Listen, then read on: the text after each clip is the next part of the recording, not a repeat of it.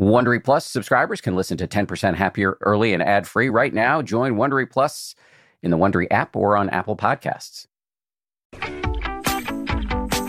From A B C, this is the ten percent Happier podcast. I'm Dan Harris. We got a big show today, but before we dive in, I want to get into some items of business, four of them specifically. I think they're going to be of uh, high interest given this moment of high anxiety we're in right now. Because of because of all the anxiety, uh, this is a moment where we at ten percent really want to step up. And so we're going to offer a bunch of free resources that I want to highlight before we before we dive into our, our guest. First, Uh, this podcast is now, for the foreseeable future, to the best of our ability, we're going to go to twice weekly. We're going to be digging in on all aspects of coping with this crisis. Today, we're doing parenting, but we're also going to talk about how to work from home successfully, how to maintain your romantic relationships under deeply suboptimal circumstances. We're going to talk about the loneliness in this era of social distancing and much more. Uh, we're also going to just bring on big name meditation teachers to to let them blast us with wisdom at a time when we very much need it. So if you have ideas uh, for people you'd like to have on the show or topics you'd like us to cover, hit me on Twitter at Dan B. Harris. Second thing we're doing is a grand experiment uh, that we dreamed up and turned into reality in a matter of days called ten percent Happier Live, or T P H Live. Uh, it's uh, every weekday at three Eastern, noon Pacific. We're going to do a live sanity break where I'm going to be speaking with one of the world's best meditation teachers. We start with five minutes of meditation led by the, the teacher, and then we take questions from the audience. So if you want to tune into this, it's uh, ten percent dot com slash live, T E N P E R C E N T dot com slash live. We'll put the link in the show notes to this episode, or you can just go to YouTube and search for ten percent Happier. You can find it. And when I say we've got big teachers, we really got big teachers. For example, Thursday this week, it's Sharon Salzberg. Friday, it's Jack Kornfield. And we're in conversations with amazing people to come on the show. Uh, again, for the foreseeable future, we're just going to do this while, while we're at this moment of, of, of anxiety. Uh, the third thing I want to tell you about is that we've got a whole bunch of free meditations and talks specifically designed to help you right now. We're going to drop some of these meditations and talks. And by talks, I mean just five to ten minute kind of mini podcasts from all sorts of experts and meditation teachers uh, on a whole bunch of useful, practical topics. Uh, we'll be dropping some of them into this podcast feed, but you can also access all of them either in the in the ten percent Happier app where, where they will be available for free, or if you go to ten percent dot com, uh, you'll see a quick link that we're highlighting very prominently on the page. You just click that link and it'll take you to all of the stuff. And you can go back and check it frequently because we're updating it all the time. Fourth and final thing I want to tell you about is if you are a healthcare worker uh, or if you know one, we are offering the app for free for six months. Uh, first of all, I just want to personally thank you for your work and your bravery if you're a healthcare worker. Uh, second, I know because I was raised by healthcare workers and I'm married to one that you need a break sometimes.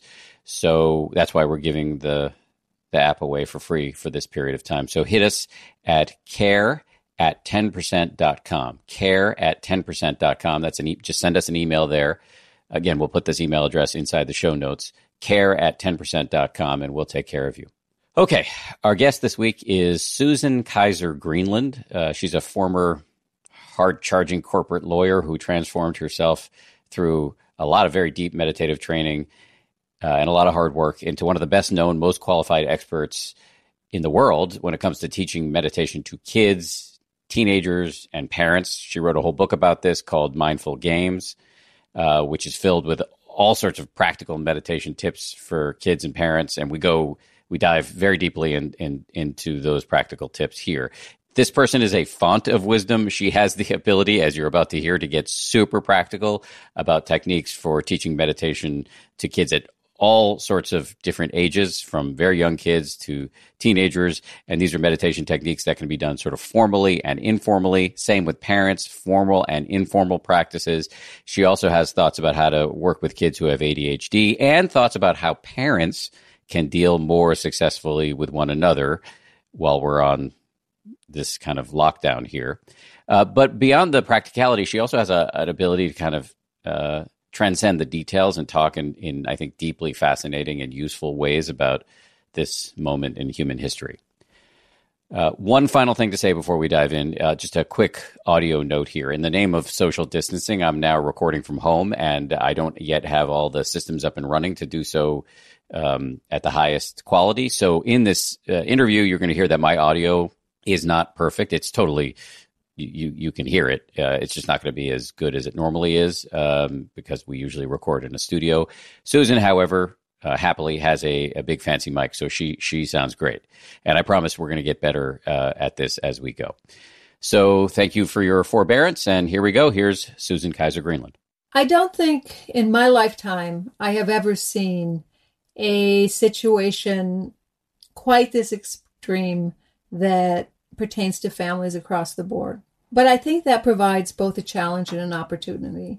You know, I'm not going to pretend that this is a good thing. I'm not going to pretend that it's not going to be very, very difficult for families to navigate for any one of a of a hundred reasons that we could go through.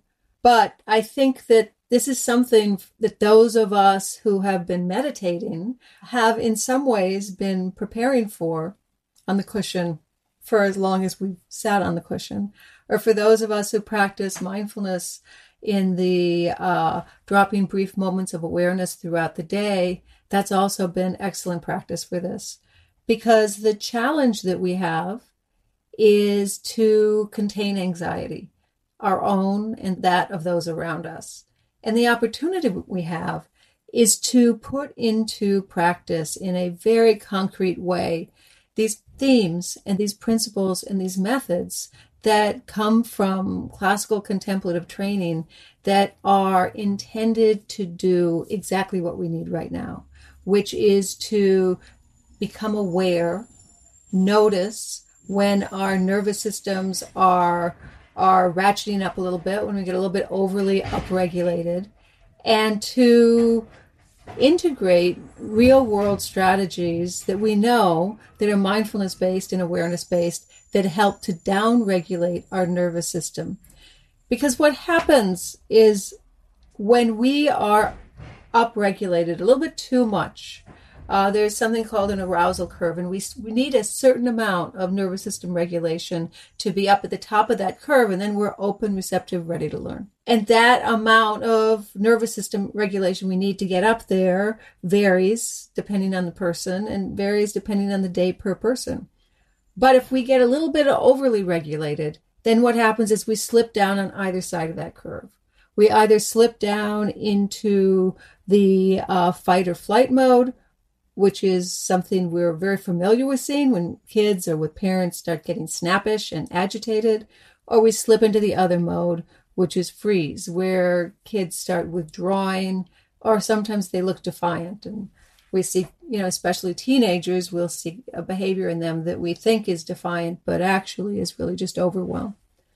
So these mindfulness-based strategies are an opportunity for us to implement compassionate and wise responses to the nervous system activation that we're seeing, not just in our kids, but also in ourselves, and also at the grocery store with our partners or uh, with our professional colleagues. Okay, I have a million questions.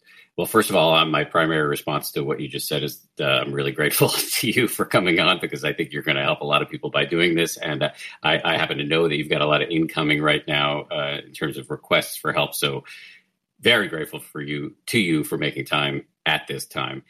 I, I want to make Uh, two little comments to amplify some of the things you just said, and then I want to pivot to a question. One of the things you talked about is the opportunity we have at this moment, and, and I like that you didn't try to sugarcoat it. This is a difficult moment. It reminded me of something I heard uh, the meditation teacher uh, Oren Sofer say the other day when we were doing a live guided meditation, this new initiative we've launched called ten percent Happier Live, and that we're doing every work- weekday, and, and uh, Oren was quoting another great meditation teacher, the very famous Thich Nhat Hanh, who talked about sort of the the sort of viral nature of anxiety. That it compare he Thich Nhat Hanh compared it to a bunch of people in a boat navigating through a storm, and if just one person on that boat can stay calm, that can spread. And uh, that really is applicable to the family right now. And then the other thing you talked about is this sort of anxiety curve. We, we did a podcast the other day with an anxiety expert at uh, Harvard, uh, Luana Marquez, who was talking about something called the Yerkes-Dodson Law, which is this curve. Basically, her point is anxiety is adaptive. We need it uh, to a certain extent. And, and, and the right amount of anxiety gets you to the top of the curve where you're optimally engaged with the world, dealing with the problems, but too much and you get into panic or overwhelm, and too little you get into denial and lethargy. So uh, I really appreciate uh, everything you said in that in that opening uh, answer. So now let me pivot to the question, which is I suspect a lot of people listening to this, especially uh, the parents, are thinking, okay, though that sounds great. How do I actually do that? Especially now when I, my kids are just at, uh, attached to my hip at every moment of every day. Yeah, well, it's never been more important to be able to practice Uh, this idea of dropping brief moments of awareness into what you're already doing throughout your day. So there's a general principle for the mindfulness-based uh, practices, all of them, well, not all of them, but most of them that are used to downregulate. And there are some that are used to upregulate, but I doubt that we're really going to need those right now. So let's stick with the downregulation ones. And the idea of the downregulation stat- strategies is that we become aware, because remember, awareness is key. Awareness is the is the starting gate for mindfulness and meditation practices. And once you're aware of something, your relationship to it will change. Awareness doesn't get rid of things, but it does change your relationship to things. So let's say that you have a lot of um, incoming, as you said, which is perfect. You got a lot of incoming. You start to notice energy bubbling up, or fears bubbling up, or frustration or anger bubbling up, or you start to feel snappish. The awareness can interrupt that automatic reaction. And then what you do is you move your attention away from whatever it is you're thinking about to a neutral or pleasant present moment experience. It's that simple. These are called anchor practices, and they're called anchor practices because we focus on one thing to the exclusion of all else. There's different types of awareness practices. We can talk about those at another time. But right now, the key for nervous system regulation and the idea of taking your bandwidth, which narrows, necessarily narrows, it's a survival mechanism, when we get upregulated, to focus more on the difficulties. And we have to work to broaden that mental bandwidth so that we can also take in the big picture. So how do we do that? We move our attention away from our thoughts, because our thoughts tend not to be our friend at that time, to a present moment experience, often a sensory experience. Just feel the feet on the ground, just, just for a second, if you feel your feet on the ground. Scan your body a bit and notice where there's tension and see if you can just soften it there. If you can feel your hands on your on your lap, if you're sitting, if you can feel your breathing, if you can expand your awareness just to listen to the sounds if you're outside. That simple process of moving attention away from your thinking mind into a present moment experience, preferably sen- a, a sensory experience, but doesn't have to be, that has a grounding effect. If the sensory experiences aren't working for you, sometimes that brings you too much inside, and then that can be a little bit upregulating too, and nervous making too. You can do simple things like counting. I'll never forget, in your book, Dan, you talked so often about being on early retreats and that handy tool, in, out, in, out. Just that's focusing. That's an anchor practice. You're focusing on one word, in, out, in, out with the breath. That's down regulating. Or you can focus on a picture in your head. Just bring to mind a picture that of a place where you feel happy and safe. Now, the visualization aspect, bringing mind a picture in your head, isn't so useful when you have a child grabbing your hand. But the idea of staying with a sensory experience is a little bit down-regulating. Also, that's where these tools, maybe you've seen them, whether it's a glitter ball or a snow, ball, snow globe, are really handy. Or now they've got these very cool things that look like lava lamps. They're about three inches tall and they're plastic. having those on your counter, have them on your desk, have them on your kitchen counter, because in that situation, when you start to feel like you're getting a little bit agitated and you want to ground yourself, but you have kids, you grab the snow globe or whatever the uh, prop is that you're using, and you shake it up and you say, Mommy's mind looks like this right now. You see all that snow? Mommy's mind, it looks like that. It's a little hard for me to see clearly. So can you do me a favor? Can you just help me? Can you stay with me? Let's watch the snow settle. Let's feel our breathing and then see if that makes us feel a little bit calmer. And in doing that, you do two things. One is you've got, you're, you're engaging with the child so that the child, you're not disappearing from the exchange. You're right there with them. And we know that our nervous system is regulating and co-regulating theirs. So just that healthy, present attachment is huge, huge, huge for helping keep us all calm. And you're also modeling. Mommy's mind gets a little cloudy too. Mommy gets a little bit agitated too. And this is what we do.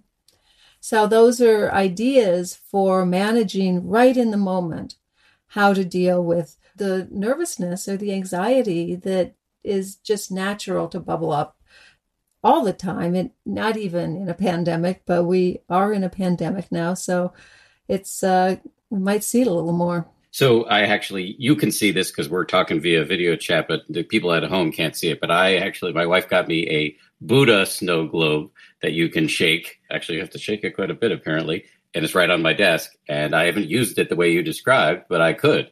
Just let the all the dust settle and use that as an analogy to my mind next time my son is being um, enervating. but, but but but back to the sort of in the moment uh, thing you were talking about, this touching base with uh, your senses.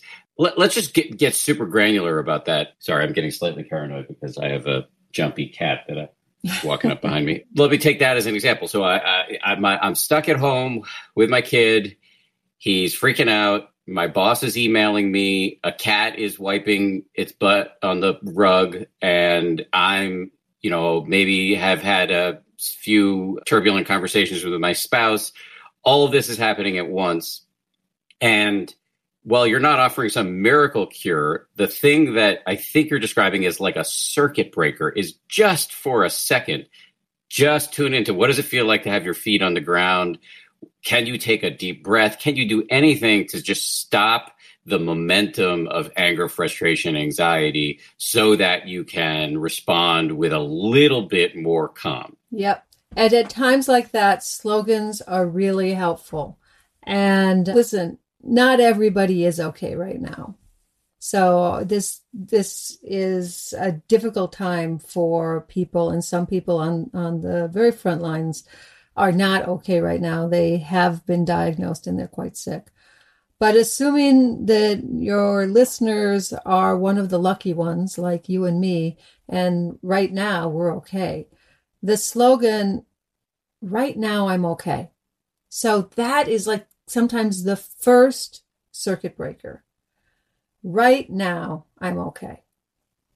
And then we can we can get caught in thinking, do I have enough toilet paper? Do I have enough supplies? What's going to happen? How is my wife going to get in with my son from, uh, I know your wife is traveling. Our mind is going to naturally go there. And we need it to be able to go there because we need to plan.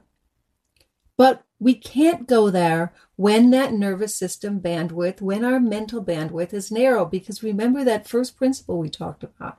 We have the capacity to have a nice, wide open, big picture bandwidth. But when our uh, when we get upregulated as a survival mechanism, our bandwidth necessarily narrows. That's what our minds are supposed to do. But we have to work against that tendency when we are okay to broaden it back out. So that first circuit breaker, right now I'm okay. And then sometimes if you can just scan your body, uh, starting from the top down, but very simple, not a detailed granular body scan. Start noticing places in your body where you're holding tension.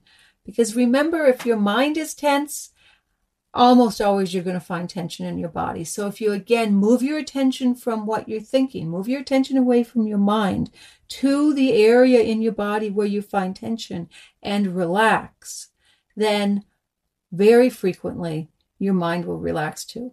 Minds change bodies and bodies change minds. Fundamental, foundational principle of mindfulness and meditation. So if we're having trouble settling our mind, move it to the body and find the areas of tension and relax there. And with that, I bet you, you'll start to feel that openness that we're talking about and the mental bandwidth starting to broaden again. And that's what we're going for. So we've been talking about sort of on the go, in the moment, or what I call free range meditative techniques. But then there's also formal meditation. And something I hear from parents all the time is, I hear this from everybody all the time, is how do I find the time to do this? Do you have any thoughts on, A, the value of formal meditation, even if just for a few minutes, and B, how we can find time to do that? You might hear an answer that's a little different from me than you hear from many of your meditation teachers. But remember, I came up in this world. Uh, my kids are in their late twenties now. So I came up in this world when there was a sense that we all needed to really be legit. You had to practice formal meditation for long periods of time. And that was rough because I was a young mom and that just didn't work for my family. I was lucky if I could get away for a few days on a retreat. I think that formal meditation is extremely important. I practice quite a bit and I go on retreat. But I do not elevate that over brief, dropping brief periods of meditation into your day throughout the day. I think the two go together. I, I bet that we have a shared experience that we know people who have spent a tremendous amount of time on long retreat and then come back and you don't see it integrated in day to day. So I think the two together are equally important, and I would not Uh, elevate one over the other. That said, there's never been a more important time to practice formal meditation. Formal meditation, you've got to just think about it as going to the gym. And frankly, right now, there's never been a more important time for all of us to carve out some time for exercise too. Get out in the light, get some exercise. These are very important things if we're going to kind of hunker down for the long haul. So figuring out how to create a routine that has time for formal meditation and, you know, I'm going to add exercise and good nutrition in there too. And sleep. And sleep, yeah, absolutely. And and the meditation and the exercise and the good nutrition, staying away from sugar, will, and I hate to say it, kind of going a little easy on the wine, is going to be easier for sleep. All of that will improve sleep. So that's my general sense is that, yeah, we we need both. We need both the formal meditation and the dropping it in. But I think your question was how and when. And we need to, as parents, and frankly, I'd say as anybody, we need to create routines. And that's key for our kids if we're going to have them at home. And try to stick with those routines. Routines uh, provide a cont- container. They provide clear expectations for what we're going to do, and they contain anxiety.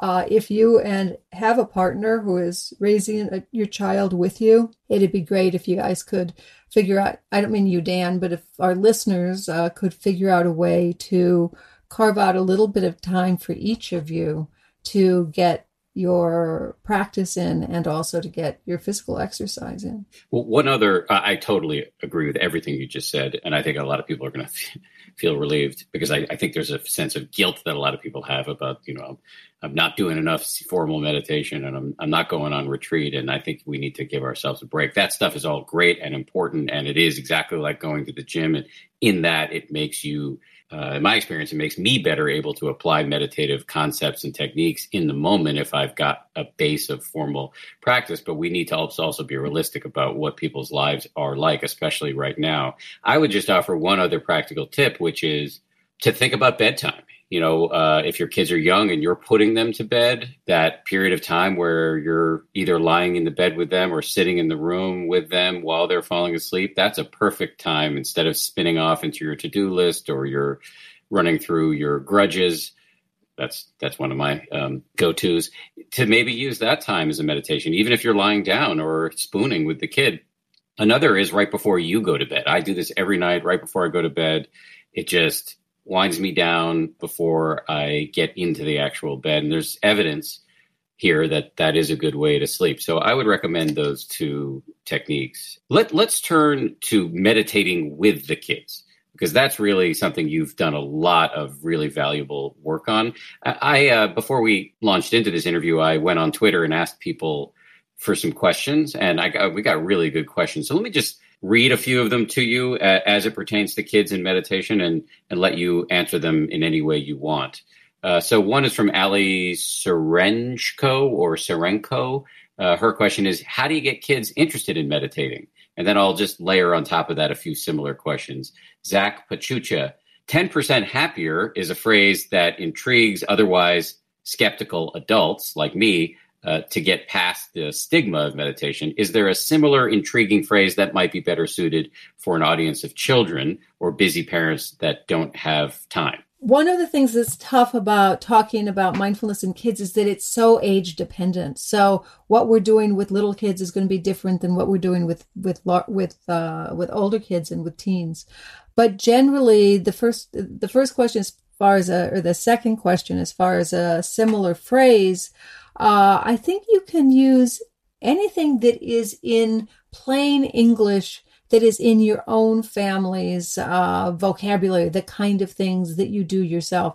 I would encourage people to stay, not to focus or use the word mindfulness all the time, because what happens is the kids start rolling their eyes very quickly. And we're even seeing this now happening in schools that have had mindfulness programs throughout the elementary years. And then the kids get to middle school and teenager and they hear mindfulness and they just, oh, no, please, you know, keep that away from me. So I'd encourage you to use what we what teachers use, which is describe what you're going to do in plain language that is uh, consistent with what your family does, as opposed to say, oh, we're going to play a mindful game right now, or we're going to play mindfulness right now. So for instance, you can say, let's find a way to really feel, you know, if you're feeling upset right now, let's, let's see if we can do this to feel uh, to calm down a little bit. And then you bring in some of these very specific purposeful breathing tools to help settle. Uh, so that's just describing what you're doing rather than doing it. You get kids interested. Buy-in comes when they believe that this works.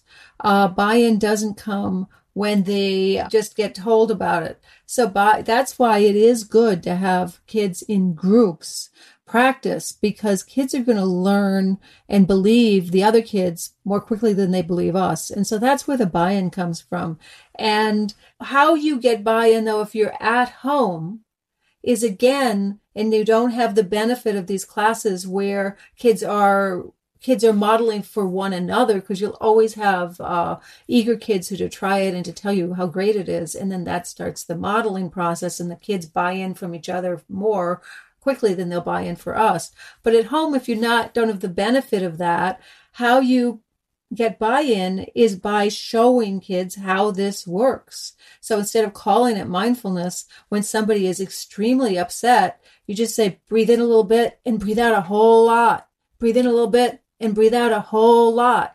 Or you do things like square breathing, where you you trace a square with your index finger and you count in two, three, four as you go up one side of the square, hold two, three, four, across, down two, three, four. You know, so you in, hold, down, hold, four counts at a time. So when you start dropping those in to your experience when they are needed, when they're appropriate, then you later, when the nervous system is settled, remember when that bandwidth has gone from narrow to wide, you can talk about what just happened and say, hey, you know, if we practice those kind of activities, if we practice those kind of tools when we're not upset, then we can just pull them out and use them when we are. So I would suggest that sort of buy-in. The other way that buy-in works, if you're not talking about mindfulness just as a nervous regulation tool, is to bring it into the family and practice together. So the parent may not get too much uh, of his or her own practice in that moment. But if you just sit with the child and practice together for a short period of time and create that as a regular thing to do. Uh, the bedtime idea you had is an excellent one. If when the child is going to bed, you perhaps lead them in a guided meditation, you know, a special star meditation where they are feeling the, the beams of the warmth, light of the star kind of down their body as a body scan. If you start leading kids in those kind of practices of rocking a stuffed animal or a plush toy on your tummy with your breath, that sort of thing, uh, during bedtime, that's a way to start bringing practice in without having to ever tell them that they are practicing mindfulness or meditation. Can you say more about both the special star technique and the rocking a stuffed animal technique? The special star technique is is a lot of fun. And again, it's using the same strategy that we were talking about earlier in the podcast, where you are scanning your body uh, with your attention and moving your attention away from your mind. I find it very important to practice like this with children, with your eyes open, sitting next to them. And if they start to feel, if it becomes obvious that they're starting to feel uncomfortable for any reason or that it's just not working, then, then just cut the practice short. You can build it over time. But how that base, and also don't require, don't insist that your child lie on his or her back. The child can be in any comfortable position. The child can be lying on its side in fetal position. The child can be sitting up. The child can be standing. Uh, because there's a lot of really healthy and understandable reasons why kids may not want to lie on their back flat. So give kids a choice. Choice is really important as far as their posture, and give them a choice with respect to whether their eyes are open or their eyes are closed. Uh, but with that basic caveat in place, it's really simple. You just imagine that there's a star in the sky and that every one of us has a special star and it's right up there. And then you ask the kids to use their imagination and imagine what it looks like. What color is it? They might want to tell you. Is it polka dotted? Is it, um, does it have sparkles? Is it big? Is it small? What kind of feeling is coming out of it? Is the feeling warm or is it kind of cool? Is it pleasant? All right, now let's imagine that that special star is up in the sky right now, and it has a way of focusing its attention, the starlight, the focusing that starlight in any way that it wants to. And right now, it is beaming a soft light onto your, the skull of your head, right onto the top of your head, and see if you can feel it. Now imagine that you've got a cap, you know, those knit caps. In Michigan, we called them chooks. And imagine that that cap, the, the light of the star is like that cap. It is just coming down over the top of your head to your ears. Can you feel that? Now leave that cap of attention right there and watch the starlight and feel the starlight move down over your eyes. See if you can soften around your eyes, in your jaw and your cheeks, and now to your neck and your shoulders. Just see if you can really feel the light of that star. It's your own special star. And now to your chest. Sometimes it's nice to put your hand on your heart and feel your chest move up and down. See if the light of that star warms up your hand too. Now your upper arms, your lower arms, your hands and your fingers, to your middle. If you want to put your hand on your tummy right now and feel it move, if you do, make sure your shoulders relaxed. Now the light of your own special star is moving to your upper legs, to your knees, to your lower legs and your ankles, your feet and your toes. Now let's just lie for a second in the light of your star. So while we're talking actual techniques, and by the way, we should point out that as of right now, the the kind folks at uh, Amazon and other online booksellers are still delivering. So you, you can order Susan's book, Mindful Games, which has a lot of this stuff in it. But just, just while we're at it, can you talk about this rocking a stuffed animal, a technique that you uh, that you referenced before? Mindful breathing in this particular case is an anchor practice. That's, remember we were talking about anchor practices before, where you focus on one thing uh, to the, and ignore distractions. So you take any, if it's a child, a favorite, a favorite plush toy. If it's a older child, if it's a teenager or adult, just take any kind of weighted soft surface, like a beanbag, or if you have a meditation cushion, a meditation cushion or something. The reason we put some weight on the tummy is because it is easier to focus your attention on the movement of your tummy moving up and down if there's a soft weighted object on there. And if it's a if it's a a child, it's great if it's a stuffed animal. If it's a very young child, we lead this a little bit different than for the older kids. So and so we've been focusing for the last couple of minutes on meditations that are aimed at younger kids. But what if I'm cooped up in an apartment or a house with a teenager? How would I go about either broaching the subject without meditation, without having them reflexively reject it because it's coming from me, their parent? Uh, and if I can get, if I can successfully broach the subject, how would I introduce the practice? It would be, would it be best to do it with them, or would it be best to buy them a subscription to an app? Well, in a perfect world, it is always best to practice with your child because, you know, we really, I'm sure that there is a benefit to these practices from the app alone, but there is an additional, you know, quantifiable benefit to the relational component of practice. So being with them and practicing together is extremely important, and with young kids as well, when you think of how we regulate and co-regulate one another. So it's fantastic if you can practice with your teenager or child or or partner, uh, of, you know, regardless of age. Uh, now, that doesn't mean a teenager is going to actually want to practice with you. So in that situation, you know, there's a lot of terrific apps out there, including, you know, including yours. And so I think encouraging apps and also seeing whether you can creatively set up a group meditation with chil- with with teenagers online. So I'm not suggesting we are in person-to-person contact at this particular point in time. I think we're all in different cities where our, the recommendations for getting together are different. But where I am in Los Angeles, you know, we're all pretty close to self-isolating. But that doesn't mean that we are isolated, and we can be connected via uh, electronics, and so via FaceTime or whatever. So if you can somehow get some kids together to start their own group, uh, I think that would be fantastic so that they're not doing it on their own. Stay tuned. More of our conversation is on the way after this. As they say at Amica, empathy is our best policy. Whether you need auto, home, or life insurance, they're ready to help you protect the things that matter most to you. They're a mutual company, customer-owned, in service to you.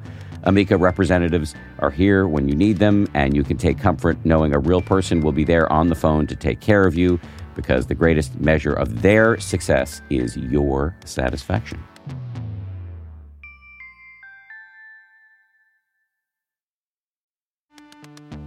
You can count on T-Mobile to help keep you connected. After investing billions to light up their network from big cities to small towns, T-Mobile is America's largest five G network.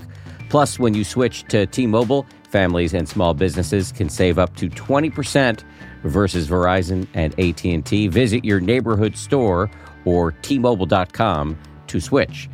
Plan savings with T-Mobile, third line free on essentials via monthly bill credits versus comparable available plans.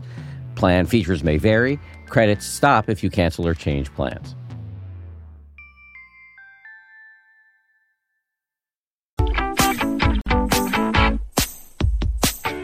So let me let me pick up on this thing with teenagers, because I just want to go back to this idea that, you know, te- the job of a teenager is to, you know, ignore your parent or to separate from the parent. So it's a hard time to like to br- bring up a new idea like meditation, especially since tensions already may be running high since you're locked in. So w- in terms of starting this discussion with a teenager, what what do you recommend? Well, let's go back to the very first thing that we talked about, because I think it's the starting place for all of these conversations around how do we respond to people in these trying times. And remember the, what we talked about with respect to when we start to get agitated, our bandwidth narrows and we can slip into fight, flight, or freeze. We're all pretty good at identifying when somebody's getting snappish or when somebody's getting reactive. We're less good at identifying, and this is something that is really key for working with teens, we're less good at identifying when teens are shutting down and it looks like they're defiant. So just if we can reframe that, when you see or in an exchange with your teenager and it feels as if they're pushing back to you and it feels as if they're being defiant, see if you can broaden your perspective to think this might very well be an indication that he or she is overwhelmed. And that shift again, that awareness, remember we talked about just awareness alone will change your relationship to something. That awareness quickly shifts so that you go from being irritated with them to compassion. It just shifts and opens you up to compassion. And when we can love these kids and be compassionate with these kids, even when they are acting out with us, all sorts of, there are all sorts of benefits ensue. So that's the first piece when you're starting to have to navigate life with a teenager who seems to be defiant. This is what their brains are telling them to do now anyway. They're supposed to be separating. They are pushing back against authority. This is their job right now. And here they are stuck home with their parents. So with that bit in mind, um, with with teenagers, first just invite them. Uh, and also show them. I mean, it's very tough to get a teenager to buy into meditation if they don't see that you're doing it. And it's very tough to get a teenager to buy into meditation if they see you're doing it and you're still running around, you know, like a nervous Nelly. So again, it goes to how our own practice is key. Before we start, you know, preaching it, we really need to integrate it. And when we are not perfect, which we will not be, there's no such thing as the perfect practice. And wisdom does not come from being perfect. It comes from being present. So when we notice we're not perfect, then we are present. And all we need to do with these kids is repair. All we need to do is go back to them and say, hey, mom lost it. I really am sorry. I apologize, and I want to make sure you know that I'm sorry about that, and then see whatever else, if anything, needs to be done to repair. So practice, practice. So the general recommendations for teens, don't just automatically s- assume that defiant behavior is uh, some kind of acting out. It could very well be a sign of overwhelm.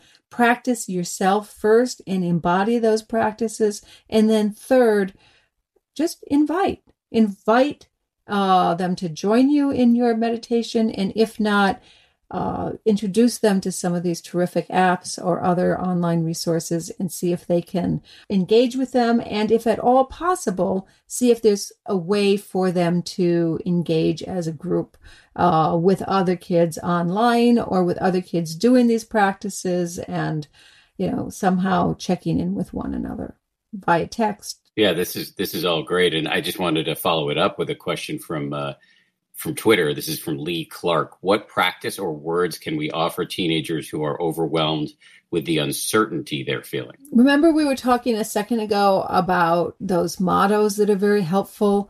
There's two mottos that are very helpful. One that teenagers uh, have long identified with, which is, this is what it is right now. And the other modify the, the other motto that I find very helpful is, is that right now I'm okay. So those two mottos are in a very short practice embodying significant foundational themes of the practice of mindfulness and awareness. This is what it is right now, in and of itself, models acceptance. We accept that this This is happening. We're not going to deny it. Now, accepting isn't the same as giving up, Uh, we still need to do our research and take care of ourselves, but we also accept that right now, this is what it is. But the right now clause in that motto is very important because it implies that this is going to change. And that keys in again to the found, foundational principle of mindfulness and awareness of impermanence. Same thing, right now I'm okay. So that's a matter of bringing our attention back into the present moment. So it keys into that foundational principle of mindful awareness of present moment awareness.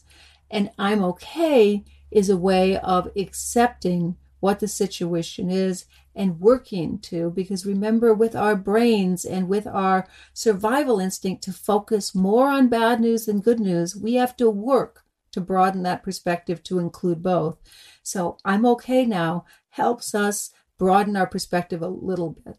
So I think those two slogans are very helpful working with anyone, but especially with teens. Yeah, I like that. The the idea that the clarity, seeing things clearly, understanding, accepting that this is the truth of the situation right now is not synonymous with uh, um, resignation. Um, in fact, it just calms you down so that you can take more effective action once you've taken in the facts of the situation. Let, let me move on to uh, a question. Uh, we got two questions, uh, one from Rebecca Brommels, the other from Jessica Concepcion about A D D. Uh, specifically, what are strategies for kids with A D H D and as it pertains to meditation? Yeah, that's an excellent question. And it's a great question across the board. And not just for kids who have diagnosed A D D, but restless kids. And we're going to be seeing a lot of restless kids who are at home in the house. And remember, all of these practices, these mindfulness and these meditation practices are not meant to be solely sedentary. So movement is key. And there is a, and you'll see these again in, uh, if you buy you know, either the Mindful Name, Mindful Games book or the activity gar- cards that I did with Annika Harris, you'll see these games where you use movement as a way to self-regulate in many respects. And there's a p- very pr- simple principle here as well. And if you read a great book by Peter Levine called Trauma-Proofing Your Kids, uh, you'll read a little bit more about this, that if we do practices where we toggle between movement and stillness, that has a common effect. So if you are a parent, you have probably seen kids start to run around and you think, this is great. They're, they're burning off nervous energy. And then it gets more and more ratcheted up until it ends in tears. That is what happens when we just allow kids to blow off the nervous system or the nervous energy without some structure. However, if you toggle between periods of movement and then stillness and grounding, and movement and stillness and grounding, you can skillfully release nervous energy and then settle back into a grounded place. And this, these kind of moving activities are key for kids who are on the attentional spectrum, on the less regulated side of it. And they're also key for absolutely all of us, because what we're talking about when we're talking about anxiety is really an increase, an upregulation in our nervous system. And remember, again, I'm sounding like a broken record. When that happens, our mental bandwidth necessarily narrows so that we can focus on what seems to be the danger in front of us. It's a very useful survival mechanism, but we have to work hard to be able to uh, get that something dangerous might be happening, but to broaden that bandwidth so that we can see the full picture. And often sitting still is not going to do the trick. White knuckling it through meditation isn't going to do the trick, but controlled moving activities, especially where you're toggling between movement and stillness, that will be helpful. We've talked a lot about how parents can stay sane and keep their crap together. We've talked a lot about how kids at all various ages can be helped through mindfulness and meditation. What we have not talked about is relationships between parenting partners. This is a tough time on that front, too. Uh, I, we're going to do a whole pod, podcast on this issue, but since I have you, do you have thoughts on this area too? Yeah, it's, it's, uh, It is a tough time, you know, and also on parent, you know, on, on partners, and on when you have a group of adults in the house for some reason, if you are self-isolating and it's more than just two uh, people. I mean, in our house, we have three adults right now. We have my uh, my daughter in her late twenties and my husband and me. And it is a matter of all of us trying to figure it out. So I go back to these exact same principles that we're talking about, uh, but I'm going to add one more, and that is this idea of the the law of reverse effect, the which uh, is sometimes called the backward law, and which when I teach, uh, I call drop the rope. And I did a series of thirty guided meditations for parents uh, for Sounds True. And a number of these concepts are in these guided meditations if you want to listen to them. But under dropping the rope, it's just how many times do you find yourself in a exchange? It can be with your kids, but also with your spouse, where nothing terrible would happen if you just dropped the rope, where it's just some kind of a power struggle and it really doesn't matter too much. And the reason to drop the rope isn't just random. The reason to drop the rope is that there's something out of classical uh, practice called the law of reverse effect. And what that actually means is sometimes the harder we try, the less likely we are to be effective. So that shows up in our relationships, and that shows up in our meditation practice as well. So let's first start talking about how it shows up in your meditation practice, because when you start to understand this viscerally through meditation practice, then it's easier to do in the moment when you find yourself in a tug of war with your kids or with your spouse. So when you're practicing, often you'll find yourself trying hard to empty your mind, or trying hard to work with thoughts, or trying hard to uh, make strong emotions workable. And usually, if you just let go and again move your attention away from the working part into relaxation, that is the law of reverse effect. And that's how you get more effective. And a great example of how this works is if you think about floating. If you're teaching a child, or remember when you learned to float, the more you struggled while you were trying to stay on the top of the water, the more likely you were to sink. But once you learn to just lay back and relax, all of a sudden, lo and behold, you were floating. And if you have a few minutes and want to Google instructions to float, you're going to find that those instructions on how to float look almost exactly like meditation instructions. You know, find your center, lay back in the water, relax, and you'll float. So that's true with meditation too. The more we struggle, often the further away we get from that open, expansive stance of awareness. When we start feeling that happen in our more formal meditation practice, then we start seeing how to apply that in real life. And in real life, I can't tell you the number of times I find myself going back and forth with a colleague, with a child, with my spouse, with my grown kids. And I realize, why am I keeping this conversation going? I'm just going to let it go. And I drop the rope, and it is a very effective strategy. It usually throws somebody off guard. It surprises them. And then it often ends up just with laughing and with a sense of humor about it. So, so that would be my My primary suggestion as a first out of the box thing with, with spouses is that when you find yourself in a power struggle, just and with your teenagers, just ask yourself, is it necessary that I make this point, or I've already made it once, so now can I drop the rope? And when I'm talking about drop the rope, I'm talking about tug of war. Yeah, no, we, this is something we, uh, we talk a lot of, about, you know, among the leadership at ten percent Happier. Like, is this the hill I want to die on uh, when we're in a when we're in a power struggle? But the, the trickiness and the titration here strikes me around. You don't want to drop the rope. You don't want to confuse dropping the rope with giving in and being trampled. Yeah, well, that's the key with all of this, right? Uh, but remember, these practices when properly done and to be properly uh, developed, these practices are practiced uh, with within community and within, you know, a, a support structure of other people who may have practiced a little bit longer who can help. Because when properly practiced, these practices build re- healthy bra- boundaries. We need to have healthy boundaries, especially with kids. Our role with kids uh, is is in a perfect world. We want to, in some ways, disappear when we're talking to them about any social emotional aspect of of of learning or any meditation.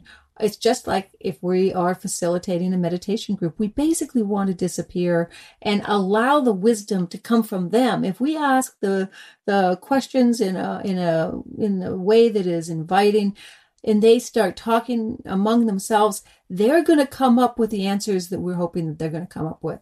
So our role as a facilitator is to try to disappear, as a parent, try to disappear and let them tap in to the wisdom that they have inside and the compassion they have inside and let it come up and grow. That, again, you were asking about buy-in. That's how buy-in happens. But we have another equally important, possibly more important role in that circle, which is to keep the, to contain the anxiety and to keep it safe. And for that, we need healthy boundaries and we need strong boundaries. And again, when you were asking about formal meditation practice, that again is where formal meditation practice comes in very, very handy, because just as in going to the gym, it's through the formal meditation practice that we develop the capacity to be able to hold strong emotions and not react to them. And so that's, again, why it's so important, if you can, to carve out time for formal meditation. And if you can't, don't beat yourself up about it. Dropping brief moments of awareness in throughout the day is an equally important aspect of the practice. Okay, final question. Well, there are two final questions I want to ask because I'm sensitive to your time. One of them picks up on, on the phrase you just used, which is don't beat yourself up. You sent me a list of bullet points of things that are on your mind these days. One of them I was not surprised to see was self-compassion. Can you hold forth on that in this context, please? There's nothing, I mean, there's nothing more on top of my mind right now when I'm running these small groups for parents and uh, caregivers than self-compassion, because we are all really struggling to manage the potential overload that we have coming in from all fronts. It's coming in from all over the place. And how are we going to manage it? And so we really need to go back to these basic principles that wisdom is not about being perfect. There is not a perfect parent. There is not a perfect spouse. There is not a perfect coworker or boss. That's not where the wisdom is. The wisdom comes into being present and then being able to integrate self-care into your routine. And also, when you notice that you may have not been your best self, to know you can always circle back when you're feeling a little bit more steady and repair, whether whatever that repair might look like. So there are self-compassion practices that we can do to help ourselves chill out. And those practices do mostly involve stopping whatever we're doing and interrupting what we're doing and really keying into a present moment experience, whether it's you feel the cup of tea in your hands, whether it's you soak in the sunlight, whether it is that you go outside and get a fresh of breath of fresh air, staying six feet away from all the people around you, except those in your immediate household. Let's not all just hole up inside. We still need to get outside. We still need to get light. Carve out your day. Create a routine that's manageable. Don't expect yourself to become your kid's S A T tutor and math tutor and, and all of that. Um, do the best you can. Create realistic, manageable expectations for the whole family that we can be successful for. Create choice in that schedule that you're creating so that people have choices in what they're going to do during the day, routine. And those are the things we need to do to take care of ourselves and um, get ready for the long haul. Final question. There's a, there's a sentence you, you wrote in the aforementioned memo you shared with me that in which you were sort of typing out some of your thoughts on this moment. And I think it's related to what we've just been talking about, but I want to, I'm going to get you to explicate a little bit. Um, don't fight your experience. View your tendencies as strengths rather than weaknesses, even if they don't feel like strengths right now. Yeah, that's key because, you know, there's no better time to beat ourselves up than during a pandemic. You know, we can beat ourselves up for any one of a number of the things that we haven't done or that we don't think we can do. And uh, this is not useful, nor is it really consistent with these principles of awareness that we're talking about. All of us, all of us have a reservoir of qualities inside that we can tap into to give us the potential to be our best selves. We know that it is tougher to tap into those, that reservoir of qualities that are inside all of us when we are overwhelmed or when we're upregulated. So again, that's why mindfulness first, mindfulness is the first step to get us to the point that we can tap into them and recognize those qualities. So let's say, for example, you feel a little bit compulsive. You're one of those people who feels you need to control and you've got to get, you're going to control this situation as best you can. And that is a narrowing of the bandwidth. You can just feel your body relax, your, your body tense up when you start going into that mental place. I'm feeling my body tense up now just talking about it. You notice that this strength, the strength to need to be in control, the strength to need to get absolutely every roll of toilet paper you can in the um, in the garage or in your apartment uh, so that you're safe, that's a very useful t- tendency. That's a great tendency to have because it involves organization, planning, thinking ahead, great executive skills. But you just want to keep it in perspective. So look at it as a strength. And then think, how can I redirect this to make it useful for what is actually happening right here in the moment, as opposed to what might happen in the future? And so that's an example of something that might appear to be getting in your way that you notice, you keep a sense of humor about it, and then you put on its head into a, a strength. I wrote a book with a guy named Jeff Warren um, uh, about how to meditate. And Jeff is this incredible meditation teacher from Canada. And he advised me to do this thing that I thought was kind of dopey at the time, but is, has turned out to be very meaningful for me, which is to, to notice that, um, and this actually jives with current psychological theories. Notice that we have several that I, or we all, but in my case, he was talking to me, you, you probably have several modes that you're toggling between in your head. One mode might be uh, sort of a self-centered, ambitious mode. Another might be an anger mode. And then there are also positive modes too, but those are easier to work with. So specifically, this had to do with the things that we don't like about ourselves. So for me, it would be anger or sort of a self-promotion, ambitious thing, or uh, self-pity or planning all the time. And his, his idea was, you know, give these characters names. And then when they come up in your meditation or in your life, say, you know, oh, hey, Robert, welcome to the party. Then instead of doing battle with your demons, like you're giving the demons a hug, that's disarmament. And I think that friendliness, that warmth, that sense of humor that you referenced can make a huge difference, especially, you know, in extreme situations like we're in right now. So I just wanted to put a fine point on that. No, that's beautiful. And, you know, you can extend that to your kids, too. Uh, you can have your kids, if they have these demons inside of them, if they do start talking to you about those, uh, you can label them again as animals or as Weird Uncle Harry and have them consider, think of these uh, these strong feelings or these tendencies as guests, like guests at a dinner party. It's a classical uh It's a classical bit of training, and you know, some guests are welcome, some guests are aren't welcome, but we know they're all going to leave. So again, you can integrate into that this notion of impermanence. So I think that's great, and I love the part about meeting them with friendliness and curiosity.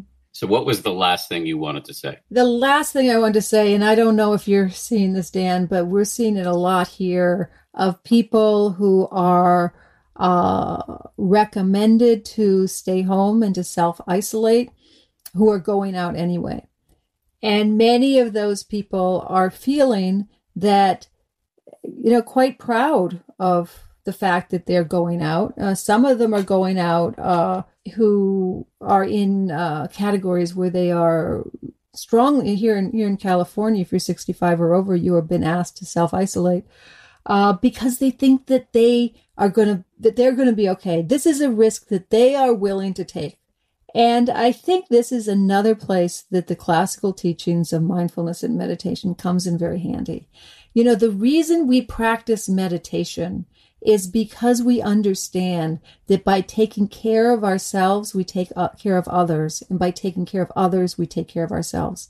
And especially with caregivers, it's often very, very tough to get them to take time for that formal meditation you and I were talking about until you turn it on, our, on their head and say, hey, you're sitting and practicing for just a little bit. If that makes you a little less neurotic, if that makes you a little bit more open and compassionate, if that makes you a little calmer, that's going to have a ripple effect to help everybody around you. So you're not just doing it for yourself, you're also doing it for others. So the ultimate reason that we practice meditation is to benefit other people, and in so doing, we benefit ourselves. And I think we need to apply that to this idea of self-isolation and limiting contact. We're sure we're doing it to help us stay safe. But for those of you who are feeling like parents and caregivers so often do, I'm going to take on this risk because I feel that uh, I can do it, please explain. Expand that idea to realize by staying home, you're helping others. And there's all sorts of resources online. And Dan, you might be offering them too about flattening the curve. And that's because our staying home, while might seem like a selfish act, actually has a ripple effect of benefiting others. So this idea of not me, us, a foundational principle in mindfulness and meditation, along with interdependence, has never been had more practical uh, application, I think, than now. I totally agree. As the hashtag on Twitter says, stay the F home. Um, uh, you uh, are a font of wisdom, and I am very, as I said at the beginning, uh, and, and feel even more so now, grateful to you for spending all this time with us. Thank you. Well, thank you. And I'm grateful for you to getting all this out there. People need to stay connected. And I love the way that you're making these offerings available for people. So thank you. My pleasure. Okay. Big thanks again to Susan Kaiser Greenland. And a reminder, check out her book, Mindful Games. It's actually both a book and a set of activity cards, which she did along with Annika Harris. Um, Susan and Annika, actually, when that book and the activity cards first came out, they were on this show. So you can go back and listen to that as well. Um, also worth pointing out that Susan did a series of guided meditations called Mindful Parent, Mindful Child, designed for busy parents. There are thirty guided meditations, and they're available through a company called Sounds True. Before we go, a few other things. Don't forget to check out our new ten percent Happier live every weekday at three Eastern, noon Pacific. Uh, you can do it at ten percent dot com slash live. The link is in the show notes. And uh, we'll be back Friday with another episode uh, that we're going to be, as as mentioned at the top, we're going to be doing this twice a week during this crisis. Big thanks to the team that always works so incredibly hard on this. Ryan Kessler, Samuel Johns, Grace Livingston, and all the folks at ten percent Happier and A B C that are making all of this work possible during this time. See you soon. If you like ten percent Happier, and I hope you do, uh, you can listen early and ad-free right now by joining Wondery Plus in the Wondery app or on Apple Podcasts. Prime members can listen ad-free on Amazon Music. Before you go, tell us about yourself by filling out a short survey at wondery dot com slash survey. For more than two centuries, the White House has been the stage for some of the most dramatic scenes in American history.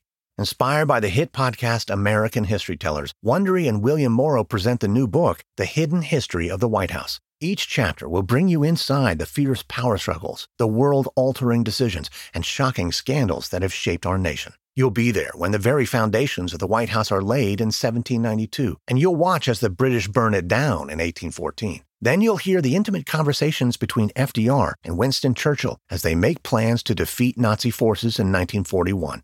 and you'll be in the Situation Room when President Barack Obama approves the raid to bring down the most infamous terrorist in American history.